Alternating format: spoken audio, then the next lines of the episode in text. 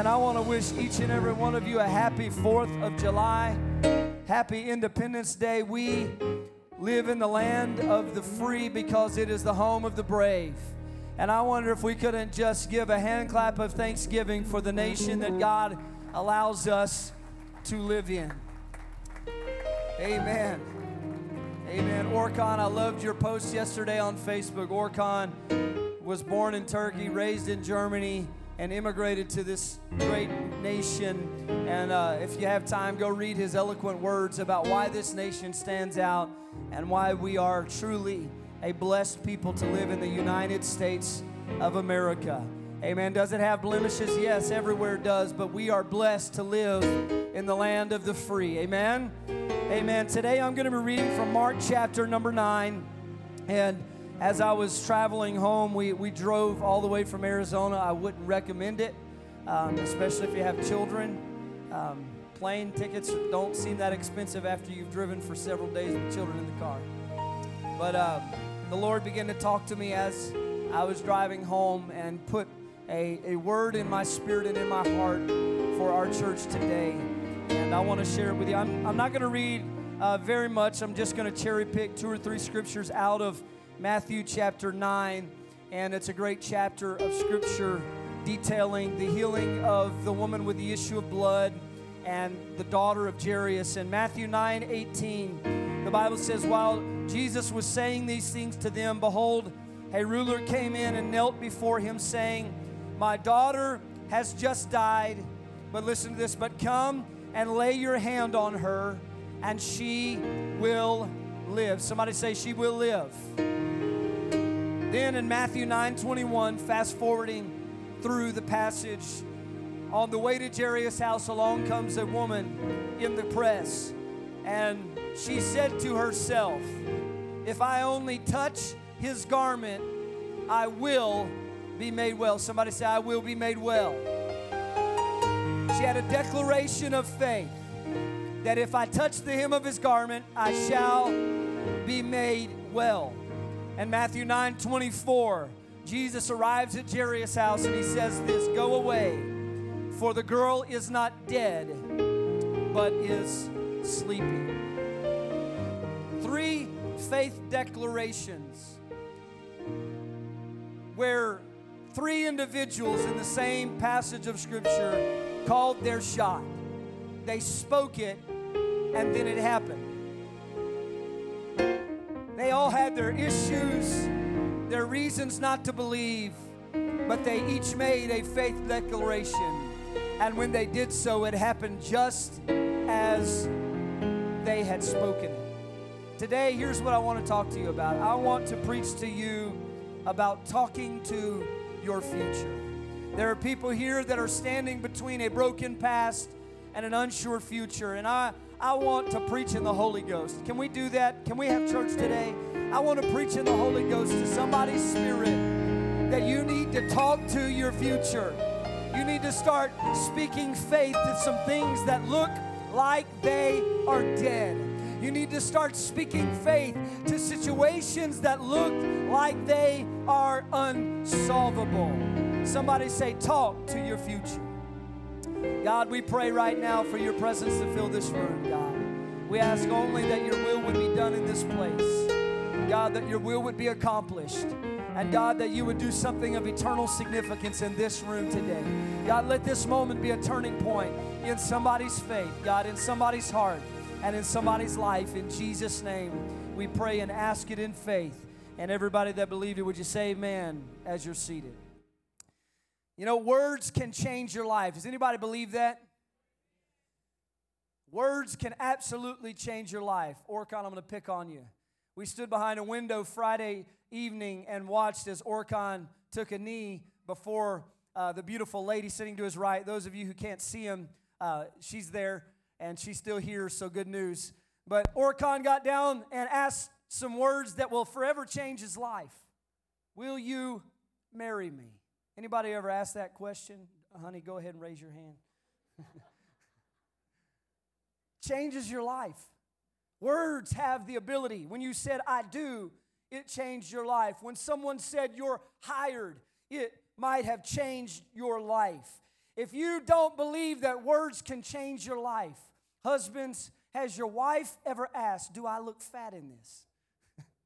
Those words, you carefully respond because they can change your life. Words have the ability to impact our tomorrows. And listen, the writers of the Declaration uh, of Independence could not have known how their words would change the course of history. It was a breaking point between the past and the future. And because of the tyranny of a king and kingdom that consistently ran over the rights of its American colonies, the, uh, and denied and delayed justice within their borders, the members of those 13 small colonies had finally come together against the heavy hand of the British Empire. And they were quickly declared rebels. They had even been attacked, but drawn together by their common fight, the Continental Congress commissioned the writing of a document that we now call the Declaration of Independence. It was authored by five men. Although Thomas Jefferson is often called the author of the Declaration of Independence, he was actually but a member of a five person committee appointed to the Continental Congress to write the Declaration. The committee included Jefferson, Benjamin Franklin, John Adams, Robert Livingston, and Roger Sherman.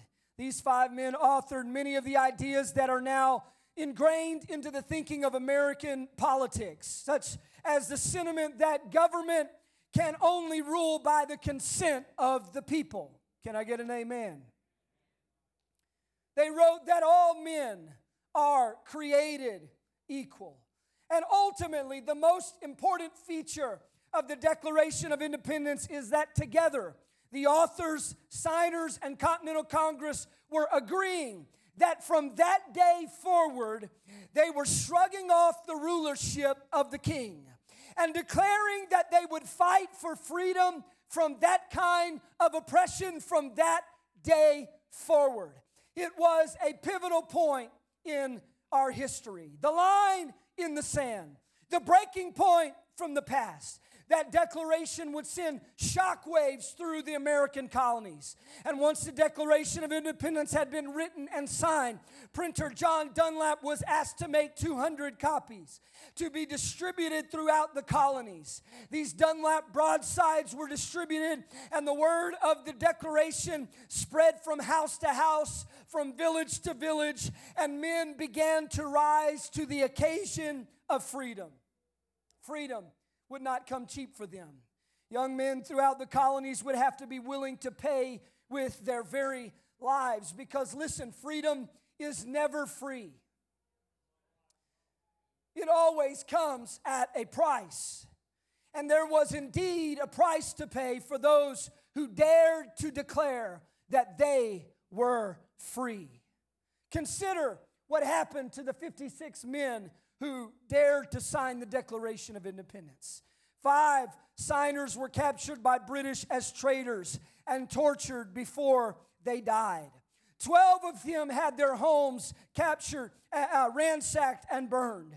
Two lost their sons serving in the Revolutionary Army, and another had two sons that were captured. Nine of the 56 fought and died from wounds or hardships of the Revolutionary War. They signed a declaration, and in doing so, pledged their lives, their fortunes, and their sacred honor to their very last breath to see that this declaration would not just be empty words written on a page, but that that declaration would change their future. 24 of these men were lawyers and jurists. 11 were merchants. Nine were farmers. They were all men of means, well educated.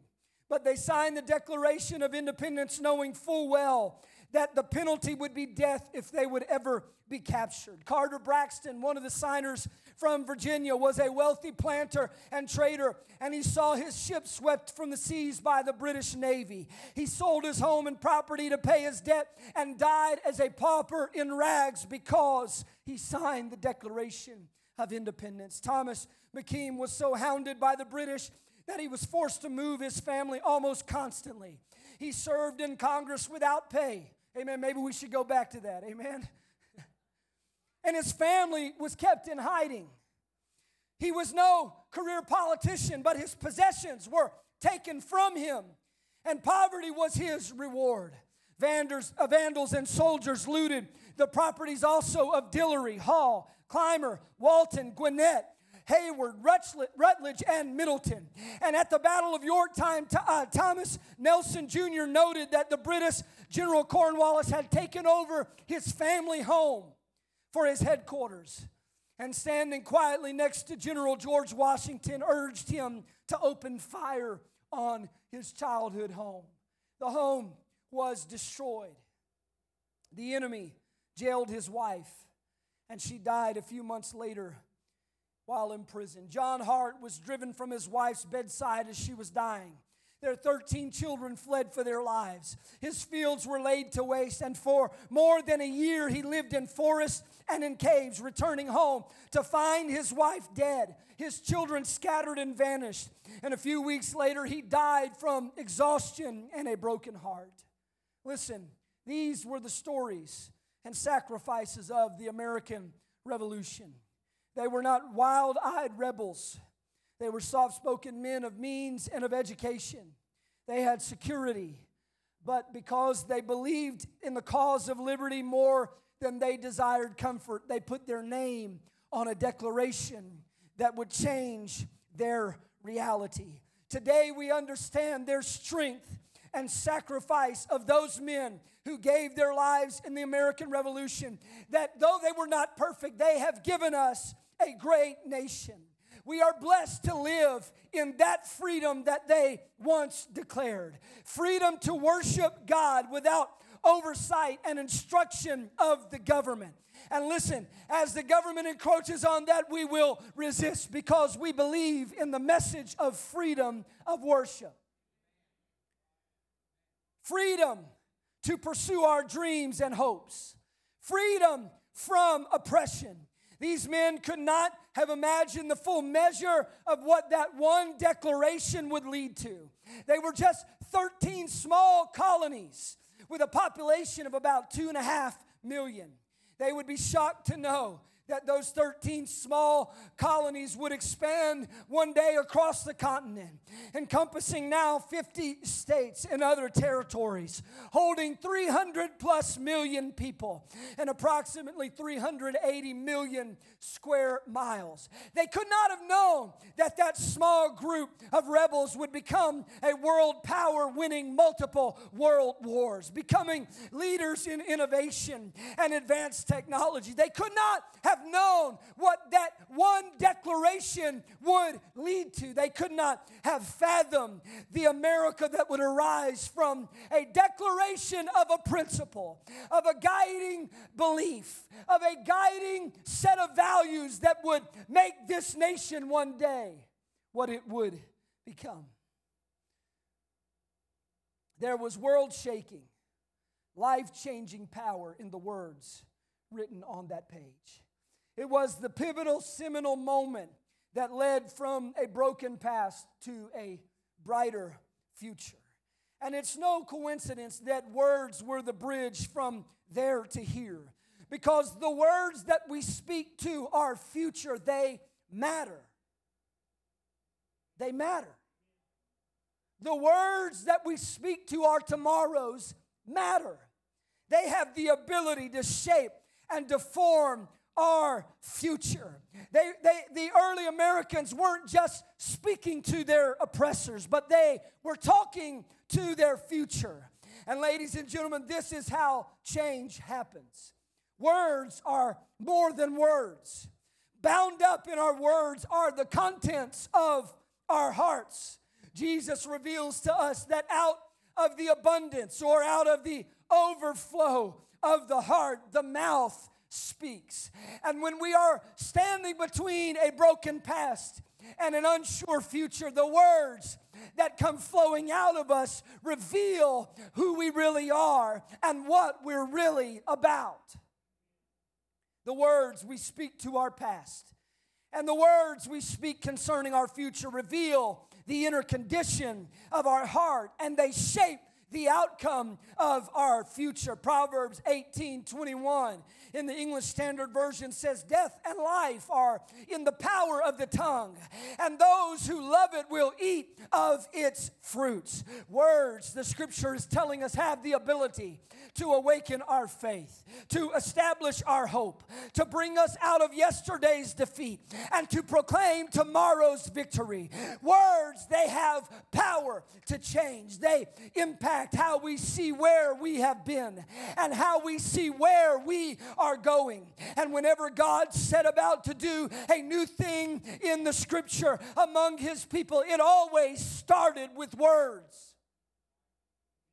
It always began with words. God sent preachers and prophets, and we call them words of prophecy because we have the benefit of hindsight. We see that the things that God declared to Abraham, they came to pass just as he said they would. We see that the promises that he made to Israel came to pass just as he said they would. That's why we call them words of prophecy, because God was putting forth some things that would come to pass. God was speaking some things into reality that would one day come to exist. There was no evidence of it yet, but Abraham, you're old, your wife is old, you're so old, you've been a long time past Social Security, but listen Abraham, you're going to have a son.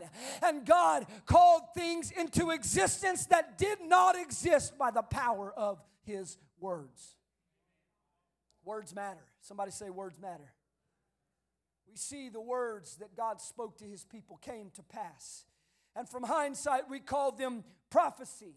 But for them, they look more like declarations that they were willing to give everything to live for. Romans 4:17 says as it is written I have made you the father of many nations and in the presence of God whom he believed who gives life to the dead and calls into existence the things that do not exist. How did change begin in Abraham the fatherless's life?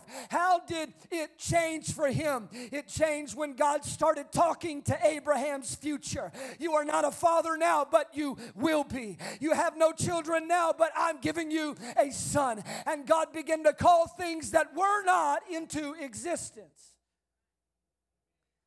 You see, when God goes to change a future, He starts with words. He calls things into existence that do not exist. He starts talking to the future. He starts talking to your tomorrows. The scripture describes it as the calling and election. Romans 5 6 tells us while we were still weak at the right time, Christ died for the ungodly. For one will scarcely die for a righteous person, though perhaps for a good person one would even dare to die. But listen to this Romans 5 8 God shows his love for us in that while we were yet sinners, Christ died for us. And since therefore we have now been justified by his blood, much more shall we be saved by him from the wrath of God. The scripture says we are justified by his blood, that when we come to Jesus in faith, we are justified. Somebody say justified. That word in the Greek is dikaiosis, which means a making right or just, a declaration of rightness or justice, an acquittal, an acceptance, a justification.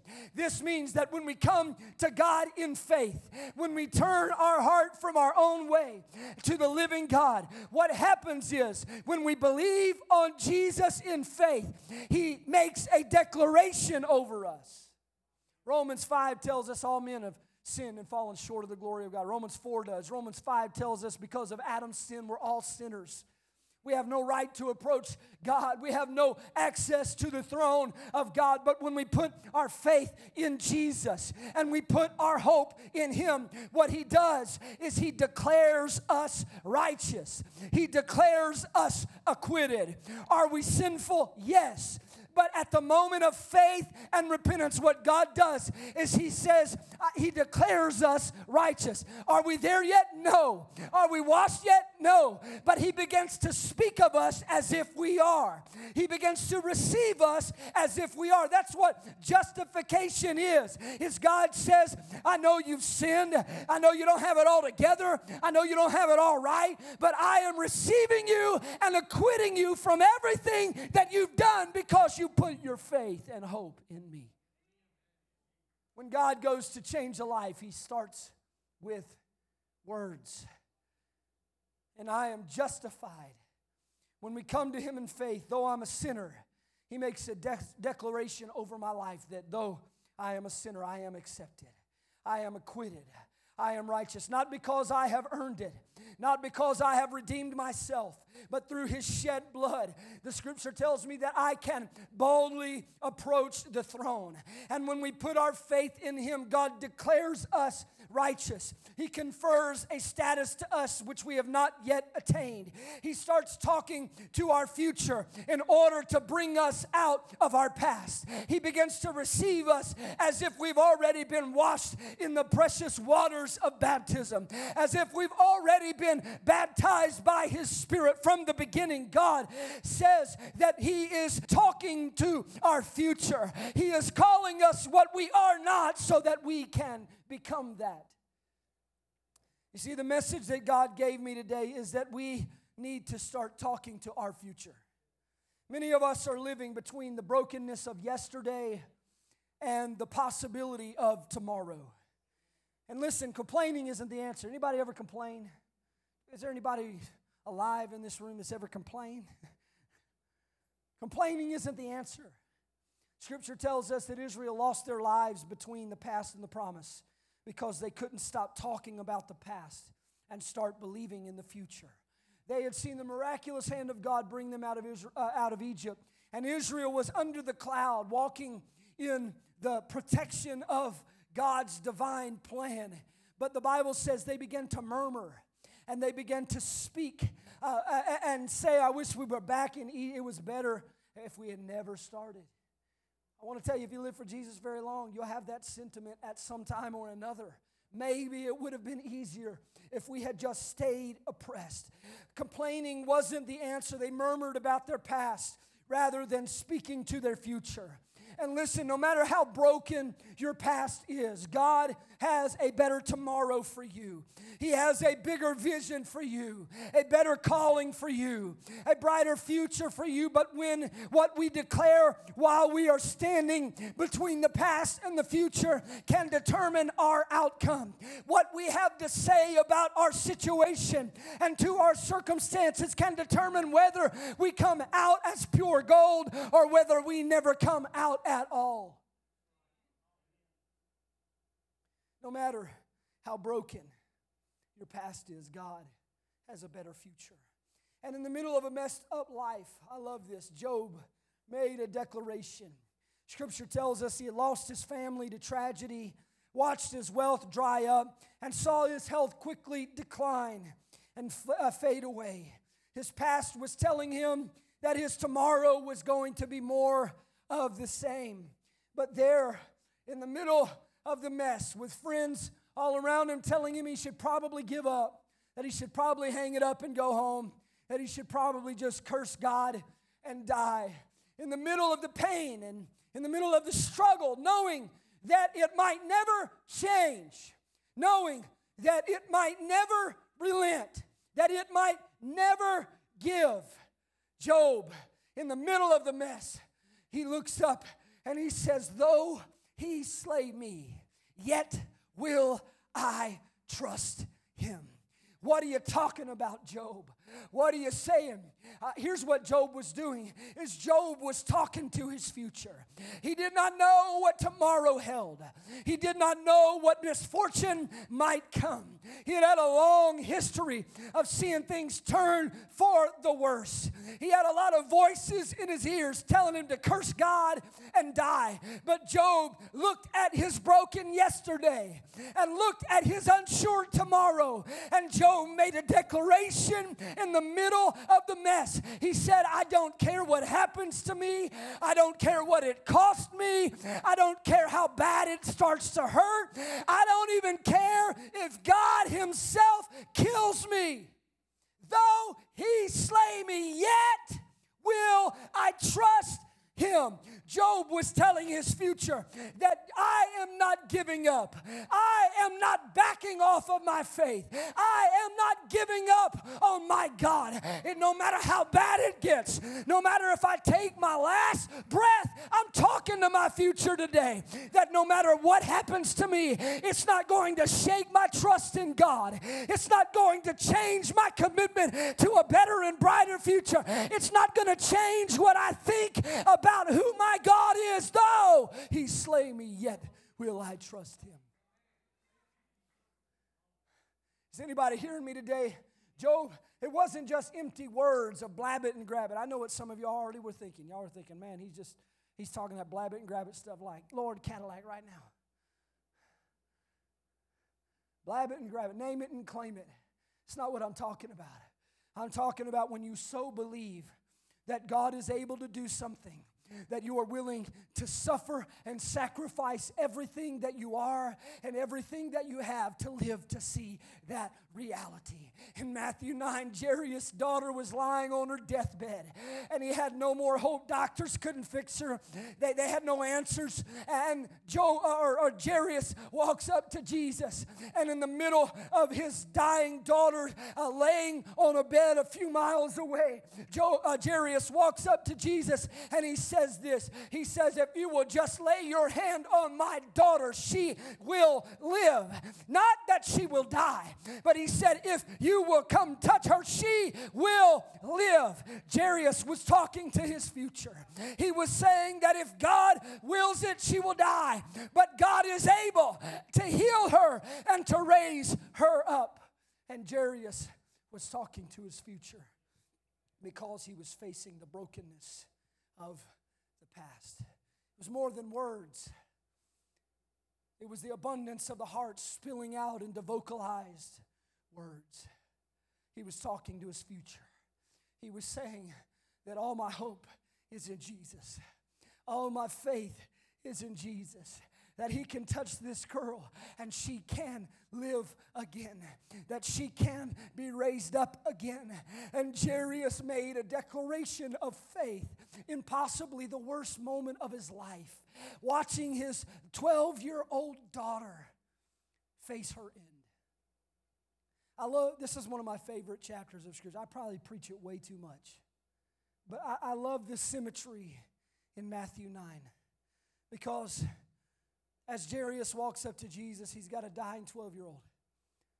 But on the other side of the crowd, somewhere, there's a little woman who, for the same amount of time 12 years has been fighting an issue of blood.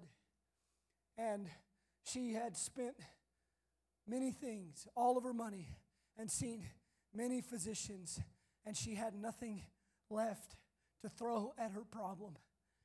And on the other side of the crowd that Jesus is standing on, Jairus is talking with Jesus, but somewhere back behind the press, behind the multitudes gathered around him, is this lady that is at her wits' end. She doesn't know what to do next. She's tried everything she knows how to do. And she says in her heart, You know what? I don't know where else to turn, but if I can just touch the hem of his garment, I shall be made whole. Doctors couldn't help me. Uh, money, throwing money at the problem couldn't help me. I have no answers, but I have a faith declaration in the middle of my mess that looking at a broken past and, and an unsure future, I don't know what's going to happen, but I declare this day that if I can just get a hold of the hem of his garment, I shall be It's incredible symmetry there because here you have one person who brings the problem of a dying future. And on the other hand, you have someone who brings the need of a broken past. And listen to me, both of them meet at Jesus. And standing in the middle of broken past an unsure future, you find this chapter filled with faith declarations. And I feel like what the scripture is telling us is that when we're not sure what tomorrow holds, and we're not comfortable with the life that we've been living, and we're tired of the oppression of sin and the bondage and the shame of our past, when we're ready to break free from a broken yesterday into a brighter future, our answer lies in our faith. Our answer lies in words that will flow out of us. Because some of us, what we actually do is in the middle of our mess, we start saying things like, I'll never make it out of this. Things will never change. Things will never change. I've tried everything I know how to do, and you talk to your spouse and you say, I don't know if we'll ever get past this. But I've come to preach to somebody in the middle of yesterday and tomorrow that your words will make a difference and not just empty words of name it, claim it, blab it, grab it, Lord, give me a bigger check, and all of that stuff. But no, I'm talking about words of faith that are centered on Jesus. That when we speak God into our circumstances and speak faith into our situation, we don't see the outcome of it, we don't see the impact of it, we don't know what's on the other side of it. Jairus didn't know the life that his daughter would live. And and the attention that this miracle would bring. He didn't know that thousands of years later, his declaration of faith would be a source of inspiration for modern day believers. He didn't see all that. All he saw was in this pivotal moment I choose to believe. In this pivotal moment, I choose to pin my hopes and dreams on something bigger and better. In each case, the outcome of their miracle matched the words that they spoke in the middle of the mess. And I'm preaching to someone today that you need to start talking to your future. Musicians, please come. You need to start talking to your future. You know, when Jesus spoke about faith, he spoke to the fig tree. Peter was blown away. I mean, Jesus cursed the fig tree because it had not brought forth figs. And several days later, they came back by the same tree and it was dried from its roots up. And Peter's like, Jesus, the figs are gone, it's dead. And Jesus took the opportunity to reveal something about faith. He says to Peter, Peter, if you will believe in your heart, speak to a mountain. That if you say in your heart to this mountain, Be thou removed, and you believe it in your heart, the mountain will move. What are you saying, Jesus? Jesus didn't tell Peter to talk about the mountain. That's what we do. We get on the phone, we discuss the mountain. I've got this obstacle in my life, this problem.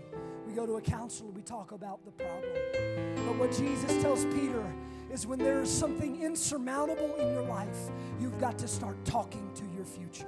You've got to start talking to your circumstance. You've got to start believing in something bigger and greater. And you don't even know and you don't even understand the impact that it will have on your family and that it will have on your future. You don't even know what it may cost you. But you're saying, I am in. I believe that whatever it takes, I'm putting my hope, I'm putting my trust and my faith in Jesus. Romans 10 tells us the word of faith is near you, it's in your heart and even in your mouth. And so you aren't just speaking empty words and empty wishes, but you are saying, This is what I am committed to. This is what I am living for. This is what I have set my heart on. This is what I'm willing to pay the price for. My marriage will survive. My sickness will.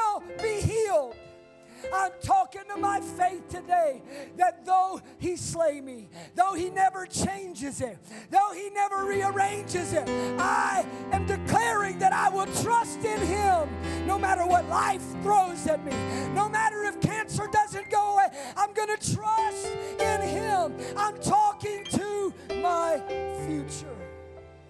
I'm talking to my circumstance. Stand with me across this room.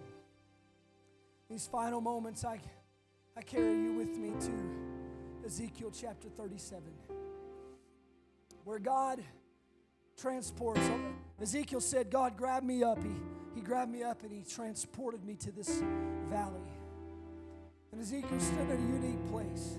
He was looking at the bones of the past, an army that had fallen there by the hand of an enemy, looking at brokenness and looking at struggle and looking at the end result of death, looking at all of that. And God says to him, He says, Ezekiel, can these bones live?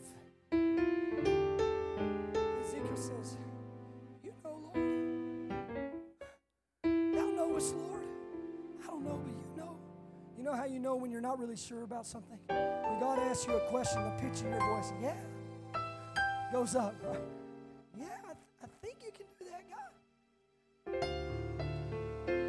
Live? I, I, I don't know, Scott. I don't know. Can it ever change? I don't know, it's Lord. I, I have no idea. It's Ezekiel. He's, he doesn't, he's not sure. But I love this. God will take a yes with a question mark. I believe, Lord, help thou my unbelief. He'll take a yes with a question mark.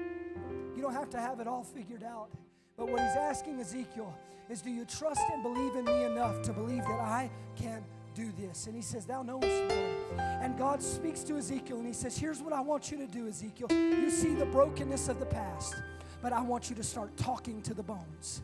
He says, I want you to speak to the valley of dry bones. Bones come upon bone, and flesh come upon flesh, and come back together again. Start talking to the past. And Ezekiel starts speaking to the past.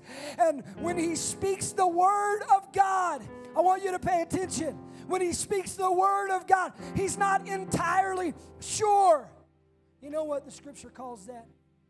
Faith. Even when you're not entirely sure, but you still obey. That is faith. That is what faith is.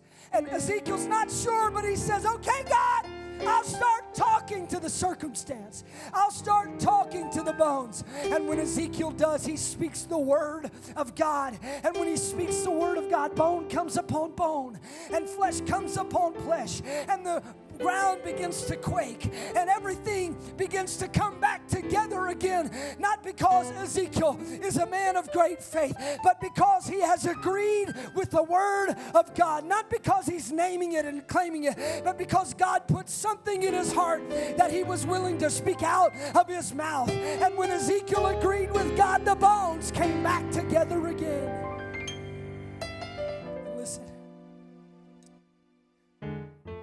Bible says they stood as a great army, but there was no breath in them. Listen, God will never complete a miracle that you don't need Him for.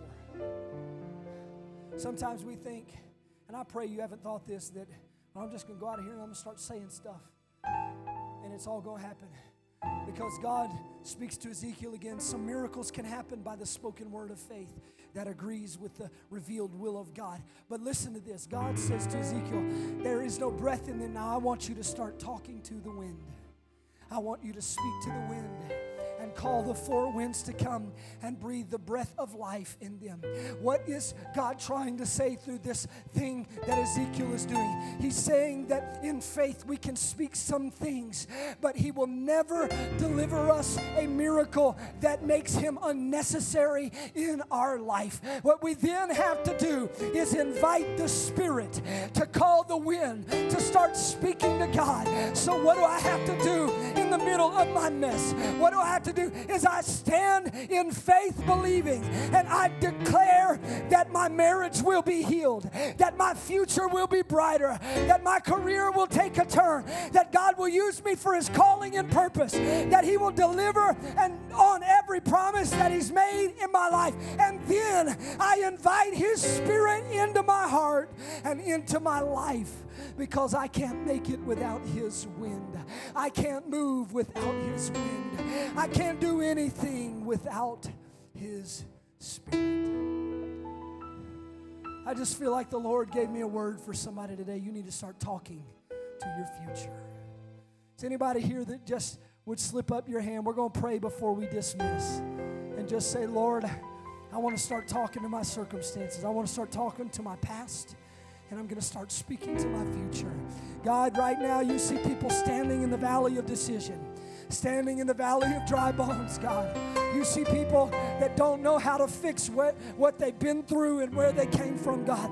You see people who don't know how to get to where you've called them to go. But God, in the middle of it all, Lord, we are going to declare faith today.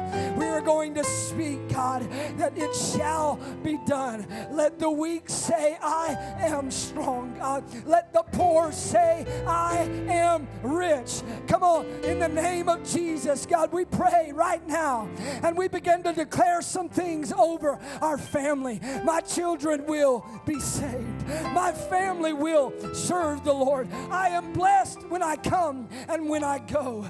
He, he I, I am blessed in my downfalling and in my uprising. Lord, I come to agree with your word that I am not forgotten, that I am not forsaken, that you will never leave me nor forsake me. God, I declare in the Spirit today that I shall live and not die to declare the works of the Lord.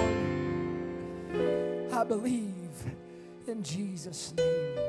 I wonder if somebody just couldn't thank Him right now. We thank you, Jesus. We give you honor and glory. Come on, would you just lift your hands and praise Him right now? We're going to dismiss in a second. Ushers, get ready at the rear doors. But can we just praise Him for a better tomorrow? Come on, somebody in the middle of your mess, you've been struggling with faith. But I just wonder if you could just praise Him in advance. That's prophetic. God, I praise you in advance. I praise you, God, that you're working all things for my good. I praise you, God, that I'm coming out of this better than I went in. In Jesus' name. If you receive it today, would you say amen? God bless you. We're going to dismiss. We ask you to, be, uh, to give in the tithe and offering if you are able. And we pray blessing over it in Jesus' name. Would you declare faith in your family this week? Would you talk to your future this week? Happy Independence Day. May God richly bless and keep every one of you in Jesus' name.